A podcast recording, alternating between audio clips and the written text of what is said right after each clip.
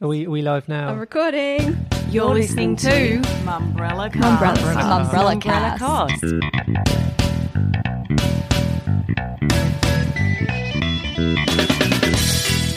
Welcome to the Mumbrella Cast, recorded live at Audioland. I'm Tim Burrows. And I'm Vivian Kelly. And joining us to break down the week in media and marketing is Mumbrella media writer Hannah Blackiston. Hello. This week, it's a special occasion for the Mumbrella Cast.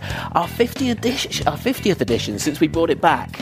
We sort of think of it as season two, although season one was seven years ago. And it's also the first one that we've recorded in front of a live audience. So we've asked a friend to join us. Please welcome our special guest, HT&E boss, Ciaran Davis.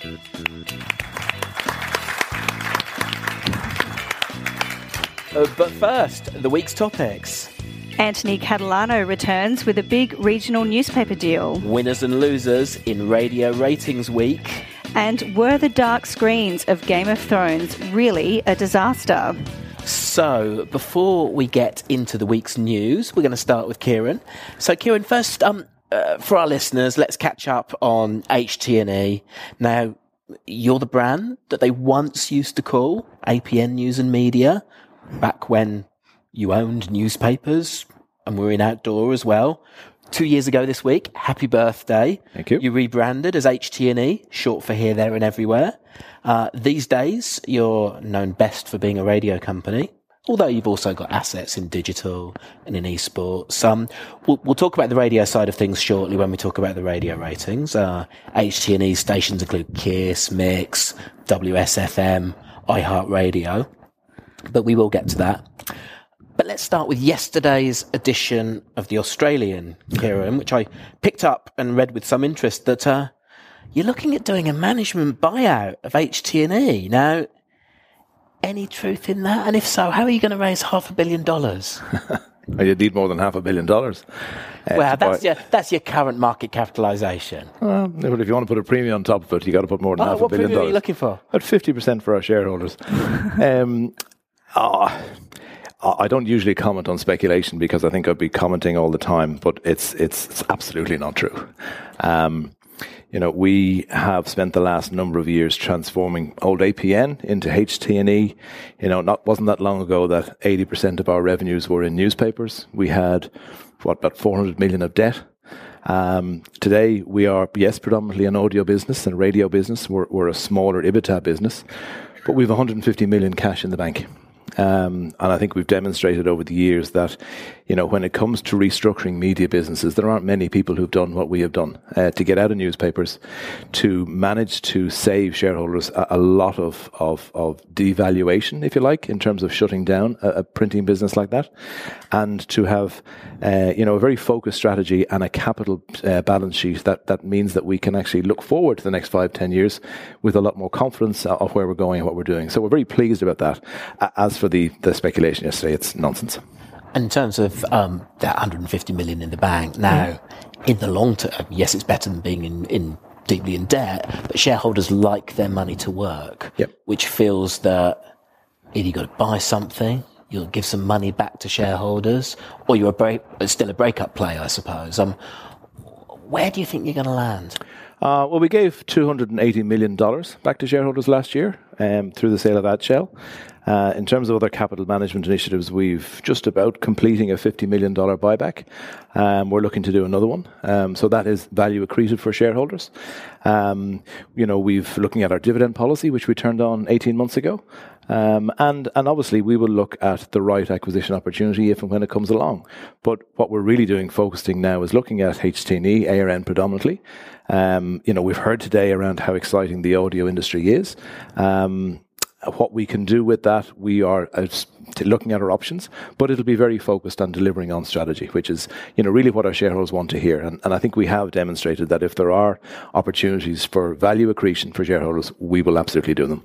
Let's talk um, a bit about the publishing side of things. You bought uh, Conversant Media back in 2016 for, um, I think the initial, uh, the, the the first tranche of payments was 11.6 million, which uh, I think at some point I, I formed the view or wrote that it sort of come along about the you know a little bit after Junkee and Pedestrian, and it it felt a bit to me like you were buying the um the last house on the street.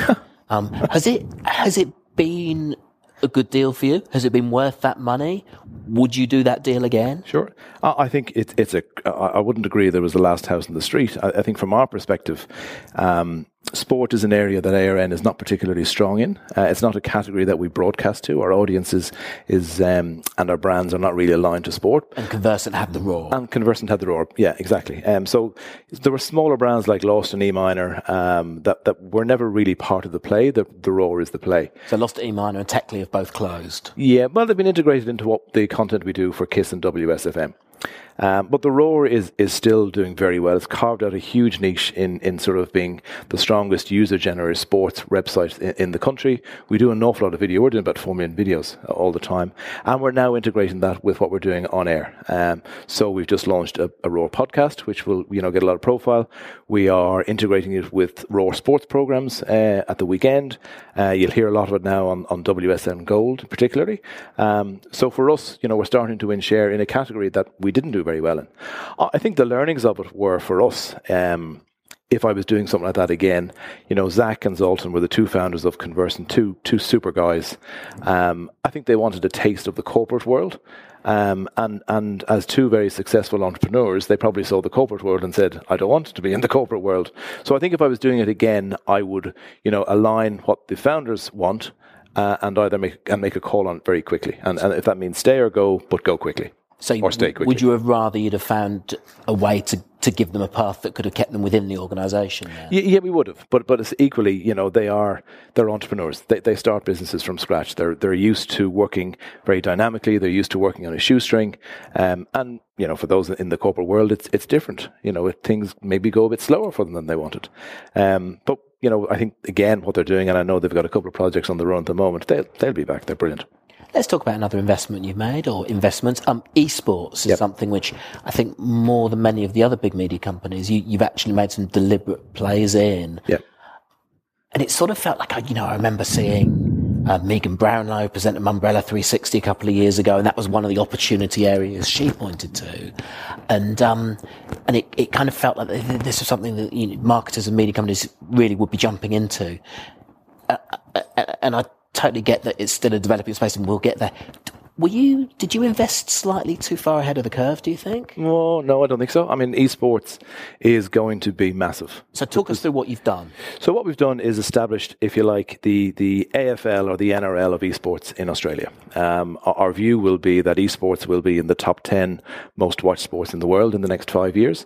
Um, it's got a huge level of engagement with males predominantly under you know twenty five to forty five, let's say, which is a hard category to hit. And the parochial nature of Australia is that they like sports, they like rivalry. So we were setting up a, a franchise league for esports. I, I think what we found is that everybody wants to play in it, but none of the brands yet really want to commit big time to it. So we've talked with every major advertiser in Australia. Uh, we've had good support through the likes of Dell, from, from Dare. Uh, we've had a great first season. We ran two competitions. We had really good numbers. What we found, though, is that a lot of the numbers are actually outside Australia. And when you're uh, trying to build an Australian audience for Australian brands, that, that's harder to do. Um, the two learnings that are there at the moment, the power in esports is with the publishers and with the broadcaster, Twitch, effectively. And I think everybody else in the moment is just scrambling around the middle, figuring out what the business model is. I have no doubt, though, it is going to be enormous. It is going to be mainstream. Um, and as, for us investing ahead of the curve, I, I prefer to invest in the curve because it's cheaper, a lot of learnings, um, and it still is a very exciting opportunity for us. And last year, Ciaran, you sold off Adshell, your outdoor street furniture business. And with that, a lot of the criticism that was then levied at HT&E was that you weren't really a holding group anymore because the main asset that you were holding was ARN. So why did you sell Adshell and what does that mean for HT&E as a as a holding group when most people say well now all they've got is ARN? Um, we, we sold Adshell because our job is to deliver value for shareholders, and a selling price, a share price, or sorry, a purchase price of 570 million was an extraordinary value that we got. Um, you know, the first offer that came in was for 400 million, Um, and through a very good process that we ran, we drove that to 570 million. Um, I think it demonstrated the power of AdShell as a business, um, which does require a lot of capital investment over the next two, three years uh, as it's going through its contract renewal program. Um, so, from our perspective, our, our, job as a holding company, working for shareholders to derive value, and 570 was terrific. In terms of where we sit today, yeah, we're predominantly a holding company. Uh, sorry, we're predominantly a radio company, and I would agree. I think as time goes on, the the gap between HT&E and ARN will, will get shorter. We've started that process already. Um, you know, we have we've looked at our corporate headcount, we've looked at our corporate costs. We're pulling back there, and you've probably seen announcements whereby we're starting to integrate those people in sort of head office and ARN and bringing them closer together. And I think that work will continue over the next 12 months. HT&E ARN. Is that one brand too many now? Then potentially, yeah. What will you What will you do about that then? Uh, I think what we'll do is we still have a number of investments that that really have good, strong shareholder value. We've a, a shareholding in a in an instant messenger business called Soprano, which is very valuable. You know, we've an outdoor business in Hong Kong, which is doing very well for us. Uh, we've got esports there. We've got a small little investment that we don't talk about much in a in a VR company called Unbound, which is based down in Canberra, which I think has some really exciting exciting things coming through. So there still are things in the background, but predominantly we're focused on, on ARN and how we maximize the, the, the, the return and the performance of that business. And then just before we get into the, the, the week's news, I suppose the, the one other investment is, um, I think, is, is it a 50% share in Emotive? Yeah. Now that, that to me, great agency, yep. does great sort of, I guess, it feels to me like content inspired advertising work. You know, they, for people who don't know, they did the Ricky Gervais Optus ad is probably the one that people think of. Um, I've never quite understood what what other than providing the capital to get them going, what the logic of Emotive within HT&E is. Yeah, I think that, that's a fair point. I mean, first of all, it is it's uh, it's profitable, which not many creative agencies can say after what three years. Uh, I think Simon and the team out there are doing extraordinary. Simon work. Joyce. Simon Joyce, yeah, I think they're doing extraordinary work. Their new go-to-market proposition around um, social to scale is is resonating well. From our perspective, as we had AdShell at the time, as we had esports at the time, um, we were certainly looking at how social video is going to be incorporated across all our assets. It still is there. Um, so, you know, it's profitable. It's providing return for shareholders. If we can get a 17 times multiple that Monkey's got, then we'd take it. Um, but it's it's something that I think Simon should be very proud of in terms of the work that he does and the, the niche he's created for himself in the market. Well, as I say, we will get onto the radio part of Ciaran's day job shortly when we talk about this week's ratings. Next, the cat is back.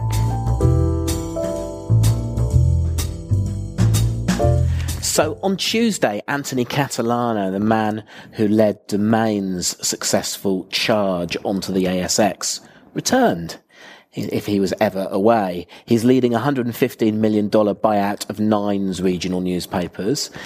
Now, Viv, back in a former life, you used to write about real estate, so you've followed the cat's adventures quite closely over the years. What's he up to? Well, if you ask the cat, he would tell you that he believes in the future of regional print media uh, there is definitely a question mark over that. And obviously, many people are questioning does anybody, let alone the cat, believe in the future of regional print media? So you can buy into what Anthony's telling people. That's one school of thought that, you know, he tried to buy Fairfax when Nine succeeded at buying Fairfax. Didn't so, really, though. Well, so this is his way of, of getting back in. That's one school of thought. The other school of thought is that he's looking to do a really big roll up. So Anthony Catalano has a stake in a media agency called Tomorrow, which happens to be Domain's biggest client. So they buy ads on behalf of developers and real estate groups, which gives Domain its biggest chunk of advertising revenue. He's now going to have 160 plus regional print papers and 130 regional and community websites. In those towns, selling real estate is still very reliant on those local media outlets. So suddenly you've got someone controlling a lot of dollars and where they're going and the assets that would the ads would be placed there.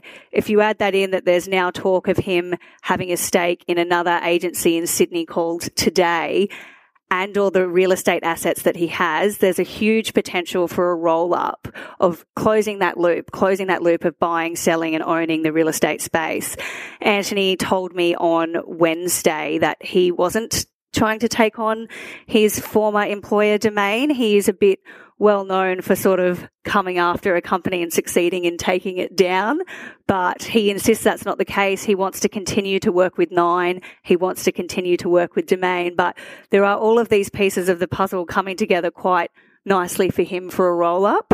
The third school of thought is that he's paid $115 million for Nine's regional newspapers, and he's got a lot of real estate with that, a lot of actual land where the printing presses are, where the offices are.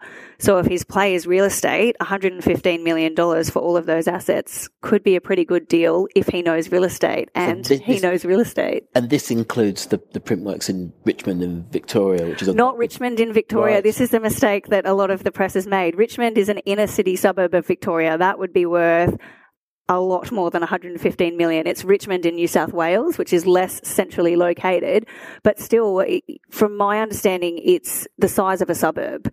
So he's got so many developer contacts. I'm sure he's got contacts in terms of if land was going to be rezoned, which it would have to be. So I guess, yeah, we'll have to wait and see. But he's a man who knows property, and now he's got even more of it. Now, Hannah, um, you also were once from that, not even that long ago, from that same real estate world as Viv. Your take? Yeah, well, the other school of thought um, is that he's building himself a little regional media business, um, which is kind of interesting because News Corp were looking to sell off their regional papers in 2018. They obviously put that on hold when Fairfax and Nine started to get together.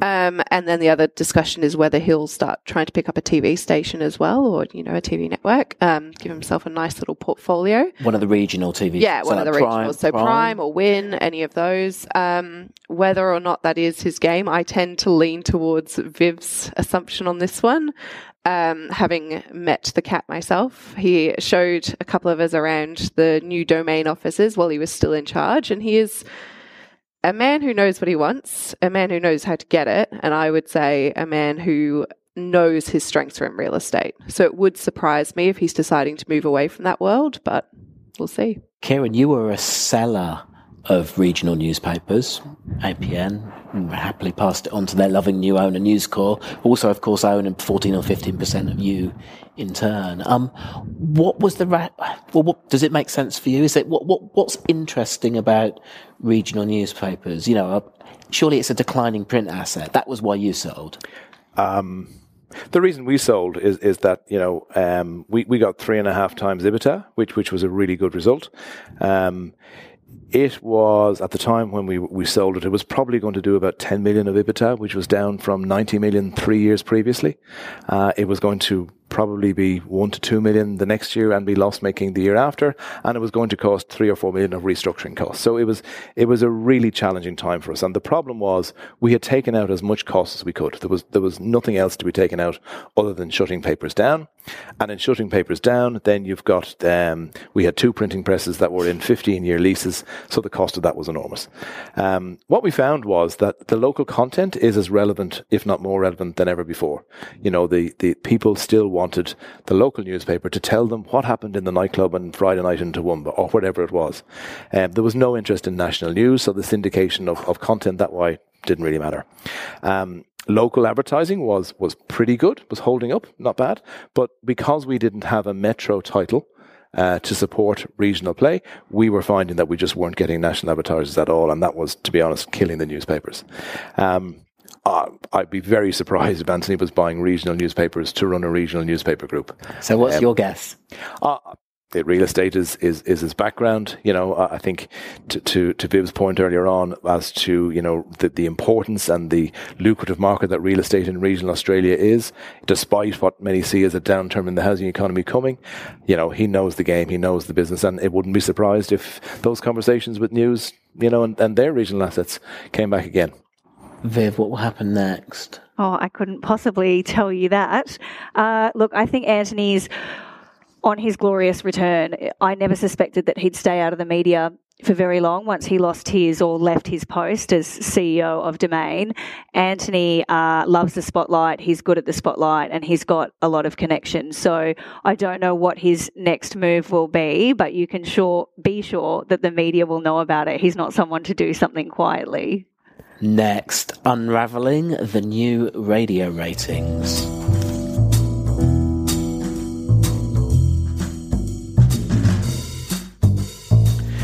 So Tuesday of this week saw the second set of radio ratings numbers for 2019. There was no change at the top in Sydney, where the nicest people in broadcasting, Kyle Sandilands and Alan Jones stayed at number one in FM and AM respectively. Uh, but in Melbourne, we saw Smooth FM finally make it to the top in FM Breakfast. Am I right in saying? Yeah.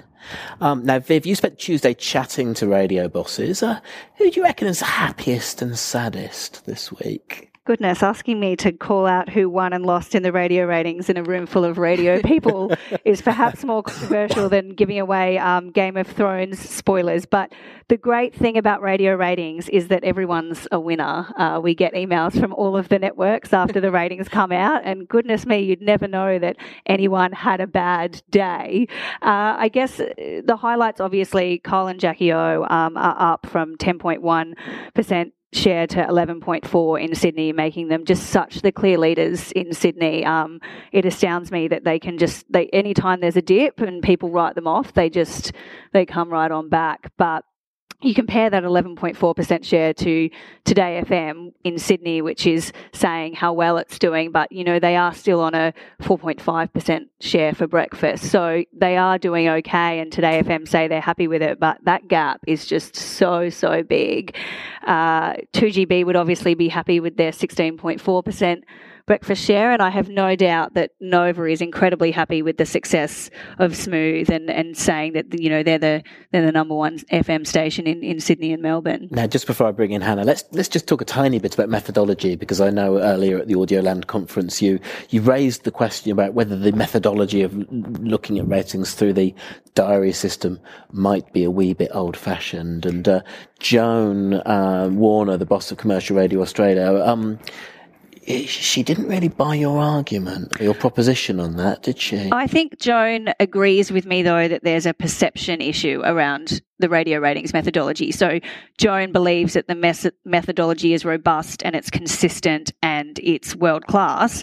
But she does agree that every time we do anything about the radio ratings or anytime they do anything about the radio ratings, the consistent response is, why are you even talking about this? It's just a stupid diary that's not not real. You can't put any weight behind it. So my contention to Joan was that they need to fix the idea that radio ratings are just bullshit. They need to convince people that it's something that people can get behind. It happens in our comment thread, you know, one of the happiest places on earth, the Mumbrella comment thread, uh, and people people criticise it every single time. So Joan said there's innovations coming, it's going to get better, and they will convince people to buy into the radio ratings data. Well, Hannah, you wrote about Melbourne this week. Smooth did did did really well in FM. Yeah. So was they, that the first time they'd done as well as that? Um, well, so it was their highest um, result in terms of percentage point gain. So, oh, in terms of the share that they have at the moment, so they've got 11% share overall in the FM, which was up from it was up 1.3 percentage points from last survey. So that's putting them as the number one FM station. Um, it's not the first time they've been there, but it was their first time as the number one breakfast show. So they're currently holding 9.5% there um, which is up 1.7 percentage points from last time, which it was a fairly flat survey. So 1.7 percentage points was pretty good. Um, and they knocked Fox FM's Fifi, Fev, and Byron off the top spot. They dropped 1.5 percentage points. So yeah, they, they did. They did well, and they were up across everything. They did quite well across the whole way. So so, Ciaran, we've covered a couple of points there, and I might get you to swing back both on the rating system because I know you're you're uh, a board member of yep. Commercial Radio Australia. But yeah, let's just focus on, on Melbourne for a moment. Now, you know, my uh, my view is you you've got a legitimate claim to be a brave radio boss. You took a really big financial risk in bringing Kyle and Jackie O across from Today FM five years ago. Uh, more recently, you brought Christian O'Connell over from the UK to Gold in Melbourne. Um, he grew to a 7.3 share this time. Um, so let's actually let's just start with Christian. Are you are you happy with how he's settled in? Oh, tremendously. Um, uh, you know, obviously, I would have known of Christian. You know, going back through his, his London days. Um, in my view, there's a handful of quality radio broadcasters in the world. Uh, and, and you would put Christian in that bucket. Um, his ability to engage with ordinary, you know, listeners to movie stars to, you know, top um, song artist is extraordinary. And, and, you know, people said it was a bit of a gamble putting in a, a sort of an English accent in the Melbourne market. Absolutely not. And I, I, think over time we'll be proved right in that. We're very pleased with what he's done. I think he had a, towards the end of last year, I think Survey 80 had a, an enormous spike, which was unexpected. Uh, we didn't expect him to hold that. Melbourne is a, is a, an incredibly competitive market and it's going to take him a bit of time to build that, that position. But I've no doubt he will be a, a very strong success. And what about Kyle and Jackie O? Uh, they are such consistent performers. And as Tim said, you know, you did take a risk bringing them across, and it's a risk in letting them go. SCA is still recovering from that. I spoke to all the radio bosses after the ratings, and, and the key thing that I asked them was, how could anyone ever topple Kyle and Jackie O? Now, Gemma Fordham from SCA and Fitzy from Triple M both told me that they no longer listen to Kyle and Jackie O, so they don't know that they're not interested in how it's going. They're not interested in the content. But what would it take for someone to, to topple them and, and how how are you going to hang on to them? Because surely if you lost them, Kiss 106.5 would be in a bit of trouble. Uh, I, I don't know how you topple them because, you know, if anybody knew people would have tried. Um, you know, long before I even came to Australia, Kyle and Jackie O were regarded around the world, like them or loathe them, at, at being the best at what they do. And, and, they are the benchmark for that style of breakfast show wherever you go. Um, that they have an extraordinary talent to engage you know, every day. They have an extraordinary talent to bring new audiences coming through all the time. They have an, an amazing chemistry that they actually probably know what each other's going to say before they say it. So I don't think anybody knows how to break Kyle and Jackie O. In terms of, of, of, you know, it's, it's, Kiss is not just Kyle and Jackie O. I think we had a, we had a really good jump in the workday, uh, listenership. We've invested in two new guys in Will and Woody across the drive program. Um, so it, it's beyond that. You know, we've got Jase and PJ down in Melbourne who, you know, again, are finding it tough, but like absolutely the chemistry is strong there and we will get that right. So Kiss is more than just Kyle and Jackie O, although they are, if you like, the, the leading stars of it. Um, very pleased with what they do. I just always am a little bit careful about um, looking at book to book. Um, we deal a lot with investors, and you know, advertisers don't make necessarily choices on on book to book. It's a trend over a period of two or three books. And if you think Australia everybody claims to be number one, you should see some of the markets in Europe where you will get press releases about particular stations being number one uh, between one o'clock and three o'clock in Cume uh, on a Friday afternoon. Like Australia is actually not too bad. And speaking of books, um, your sense is there anything you would like to see fixed about the rating system, or are you are you happy with how it works? The rating system is going to be discussed ad nauseum because uh, I think people like to give out about it. It's not as uh, instant as what we have today with Spotify or Facebook or YouTube or Google, but you look at any market around the world that has tried to change from a diary system, and and it has been a disaster for the industry. Uh, it's not perfect, we know that, uh, but I think as we all invest more in real time data in real time digital products and services. Uh, and as we integrate that more through technology with comparing it to our diary system, I think advertisers actually will look at it and go, it's, it's robust. And you know the most important thing? It's got a currency that everybody just follows. And at the end of the day, you look, you know, back to the UK market where we moved from share to Cume to DAB plus to digital, uh, and we had different metrics. It was a disaster, and the share of revenue dropped because it was just too hard to buy. So, on to more data. We also saw the Infinite Dial research come out at Audioland. Um, 83% of people listened to radio in the last week. When I was speaking to Joan Warner about it, she said radio listeners stand the test of time. Why do you think that is? I think it's similar to local, uh, to regional newspapers, that the quality of local content, live, local, free is really important. And in a time when, you know, people are looking for more companionship, when we're spending a lot of time on our own looking at digital screens, when we're, um, you know, watching Netflix on our own, mostly it's a solo environment. Um, people, you know, human nature means companionship and people want to wake up knowing what the news is, what the weather is, what the traffic is. Do they need an umbrella today? What happened on, on My Kitchen Rules last night? What's happening in the entertainment world? And they want to hear it from people they know and like. One of the great things about Australian radio is that we haven't gone down, particularly in breakfast, the syndication route. I, I think what, what, what they've done in the UK, where they've canned 43 breakfast shows, is a great saving for them in terms of, of headcount savings, but ultimately it's not going to do the industry in the UK any good at all because, you know, people in Adelaide couldn't care less about Kyle and Jackie O or Fitzy and Wippa or Jonesy and Amanda or whoever else. It's their local personalities and their local shows. And as long as we maintain that and make it easy for our audiences to consume that content in any way possible and any fashion, then I think radio will, will still be very strong as we advance more in the digital environment too. Well, let's invite a question from the audience. We, we've, uh, we, one of the things I've noticed as the day has gone on, and I do see a see a hand there, which we'll come to, is, is people have shown excellent microphone discipline when it's come to waiting for the microphone to get to them. So that's one of the great things about doing an audio conference is audio people understand the need to wait for the microphone. So if you wouldn't mind telling us uh, who you are and where you're from, please. Uh, my name's Phil Sylvester. I'm from the World Nomads podcast. I'm a former executive producer of the afternoon show at 2GB, which gets me to my question. Uh, if Kyle and Jackie O are the best in the business, why are they five points behind the leader in the rating survey? Um, being Alan Jones. Being Alan Jones. That's right. Why is this? Why is there a, an obsession with who's? I mean, you're talking about people, you know, going to Cume and other different tactics. It's like number one in FM. They're not the number one radio station at breakfast. Why is that always ignored? No, it's, it's, a good question. My job is, is, to drive revenue into a commercial radio network.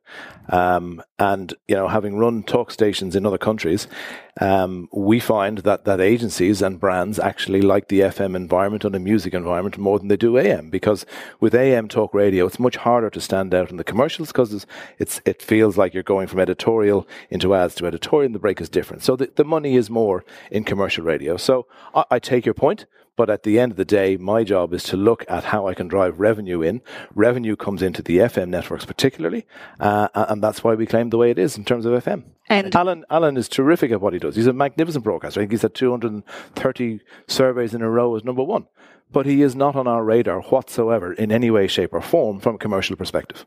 And Philip, just in case that's a, a criticism of um, Mumbrella's coverage on Tuesday, the headline was Kyle and Jackie O and Alan Jones make gains in breakfast. And I don't think, from a media perspective, that there's any doubt that Alan Jones is number one. We're frequently criticised for not giving the AM bandwidth enough attention, but given the political pool he has and how many column inches, and I hate this phrase, in the mainstream media that he takes up, I think everyone's well aware that Alan Jones is on top and well aware of his power and influence. So I wouldn't worry too much that people think Kyle and Jackie O is more prominent than Alan Jones. Touching much there?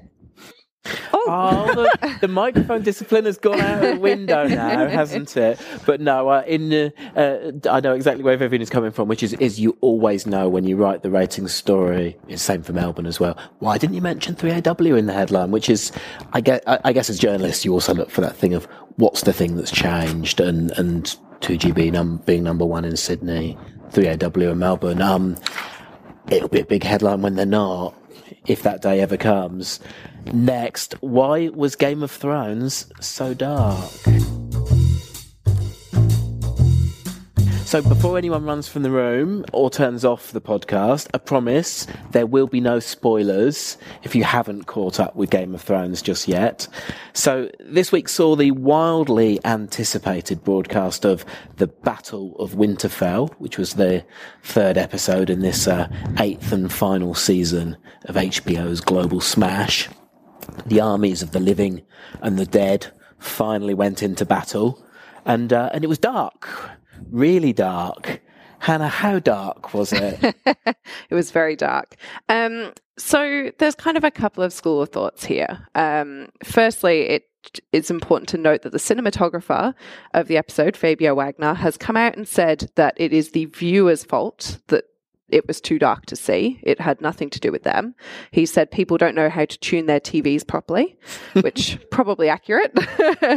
um, he also did say that it was an aesthetic choice for the emotional impact of the episode. A lot of the scenes were filmed at night, which is important to note. Um, but yeah, it was really dark. I was watching it on a laptop with the brightness up as high as possible, and I didn't illegally download it, and it was still very hard to see. Um, and I believe there were a couple of people saying they couldn't make anything out at all. Um, and yeah, there's kind of a couple of issues here. So, Fabio's original point of people not knowing how to tune their TVs properly is correct. Um, Ciaran, do you do you think when something goes wrong that your listeners' fault? Or? It's it's it's like doing a breakfast show and not turning on the microphone, as far as I'm concerned. Um, I- I'm not a Game of Thrones person. I've By never, the way, I've I, never known I that. once in the UK did a breakfast show and forgot to turn on the transmitter. Well done. Um, that's why you're in Australia now. Um, uh, I, I, you know, uh, I think it's creative bullshit, to be honest. Uh, I- I think if you're not providing content that your audience can consume in whatever platform they watch it, get lost. and yeah. how do you are you are you a Game of Thrones fan? Are you a viewer? Never watched an episode. I never will now. and what uh, what are you streaming at the moment? Oh, what did I watch? I do a bit of binge streaming, to be honest. Uh, What did I watch? I watched the um, the Madeleine McCann piece, which I thought was extraordinary. This is the documentary. on documentary about yeah, which was on Netflix. Yeah, it was, it was really good. But like that, you know, you, you don't have much time, um, so I, I- I had a spare few hours over Easter, and I think I did the whole six or eight episodes in four or five hours.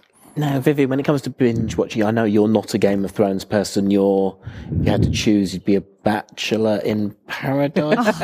honestly, honestly, Tim, your understanding of my viewing habits is is right on point. Look, I do I do watch Bachelor in in Paradise, but I wouldn't say that that's my go to binging. Uh, you know, activity. I'm too late to get on the Game of Thrones ba- bandwagon. You know, this won't give away any spoilers, but I know about the Red Wedding. I know about everything. And I'm not into violence uh, and I'm not into incest. And it just feels like it's not. It's not the show for me. Um, and Hannah, who's known me for, for a good five years, said that if anyone said to her, you should recommend Game of Thrones to Vivian, her response would be, well, you clearly don't know her at all. So I've been told by those that I love and trust that Game of Thrones is, is not for me.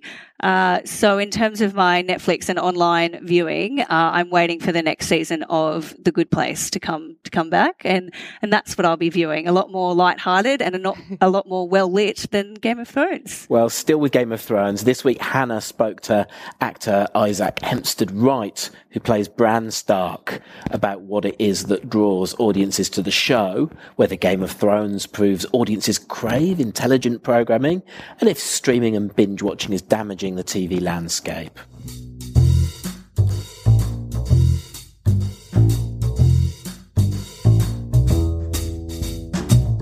I'm Hannah Blackiston from Mumbrella, and I'm here with Isaac Hempstead Wright from Game of Thrones. So, just to start off, I wanted to lead in with people have more choice than ever about the content they're consuming. What do you think it is about Game of Thrones that is really bringing in those mass audiences? Well, I think I think most of, of of Game of Thrones' success we, we owe to to the fabulous source material that it's based on. George R. R. Martin didn't just create stories; he created an entire convincing universe. Um, so it means that that because naturally for the format of TV, you can't take everything from those books. You have to kind of distill it. So we're able to to literally pick and choose the best bits from from this this whole universe. Um, and I think the thing with all the characters as well is is they're so well crafted. It, it, doesn't feel like they've just been added in in a writer's room. They feel like real people because, to all intents and purposes, they are real people. George has written multi-volume histories um, on on the characters of Game of Thrones, uh, and I don't think there are many other many other TV shows that can that can claim to have that kind of backstory. Um, so I think that means that people just it's so much easier to get immersed in Game of Thrones than it is in, in anything else because the quality is just is so high. Um, and and obviously it's one of those shows. This this whole culture of binge watching that's that's emerged over the past sort of twenty years um, has as it, Game of Thrones is kind of your your your classic binge watching show because. It, it, there are so many cliffhangers. There's there's so much immersion that, that you just have to to watch the next episode. And it's interesting though because Game of Thrones kind of draws that midpoint where people do binge watch, but it's also still one of those massive event watchings. I think it's it's so brilliant because I think there are pros and cons to this whole binge watching thing. I think it's it can be a little bit greedy in a sense if you just sit there and watch it all in one go. You don't have time to digest it. You just it's it's it's it is literally binging on it. I don't know, binge, binge to binge is not a good thing. um, so uh, so I find it. I think in a sense, it's, it's so great that we have kept it as one of these big shared experiences because it's becoming more and more insular these days, TV, because you just sit there and you watch it all by yourself in one go and then you come and talk about it elsewhere. Whereas now, week by week, I mean, I've never seen buzz for Game of Thrones like this. I don't think I've ever seen buzz for a TV show in, in the past year, 10 years like we have for this, this final season. Um, and it just makes it so much more special week by week. People are having to wait and having to think and theorize and stress and worry about it. Um, and I, I think it, yeah, it creates a way more, a, a, way more memorable and special experience. Yeah, definitely.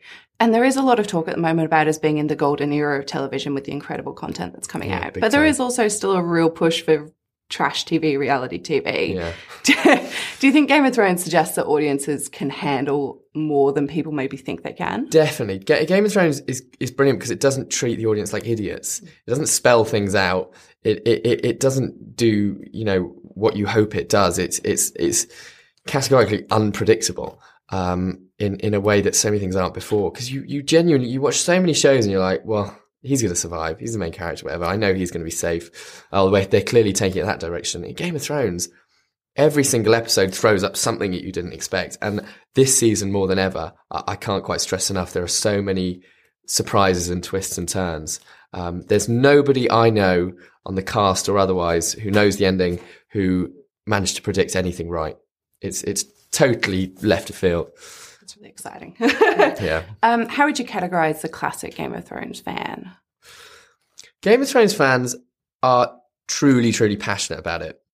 I, I and I this is completely true. I've never met a Game of Thrones fan who is isn't anything but just charming and lovely. Um, everybody is is it's one of these shows because it's it's not as you say some kind of reality tabloid fodder, and it's it's it's it's not a really lame cheap show it's so well done and people become so enthusiastic about it that, that the fans you meet of Game of Thrones, just people who love the show. Um, and it's really special to be able to, that, that people actually care about what you do that much. They want to talk to you all the time. There are so few jobs where you, you are having a huge impact on people to the to the extent that they want to come and just talk to you about it all day and could happily talk to you about it all day.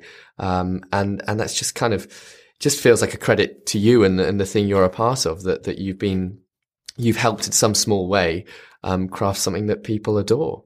Yeah, definitely. So, as you mentioned, this is the final season. There's going to be a massive hole in people's lives. Yeah. What are you suggesting they turn to after this? What's your favorite TV at the moment? What have I? I mean, I, I haven't had time to watch much yeah. TV lately.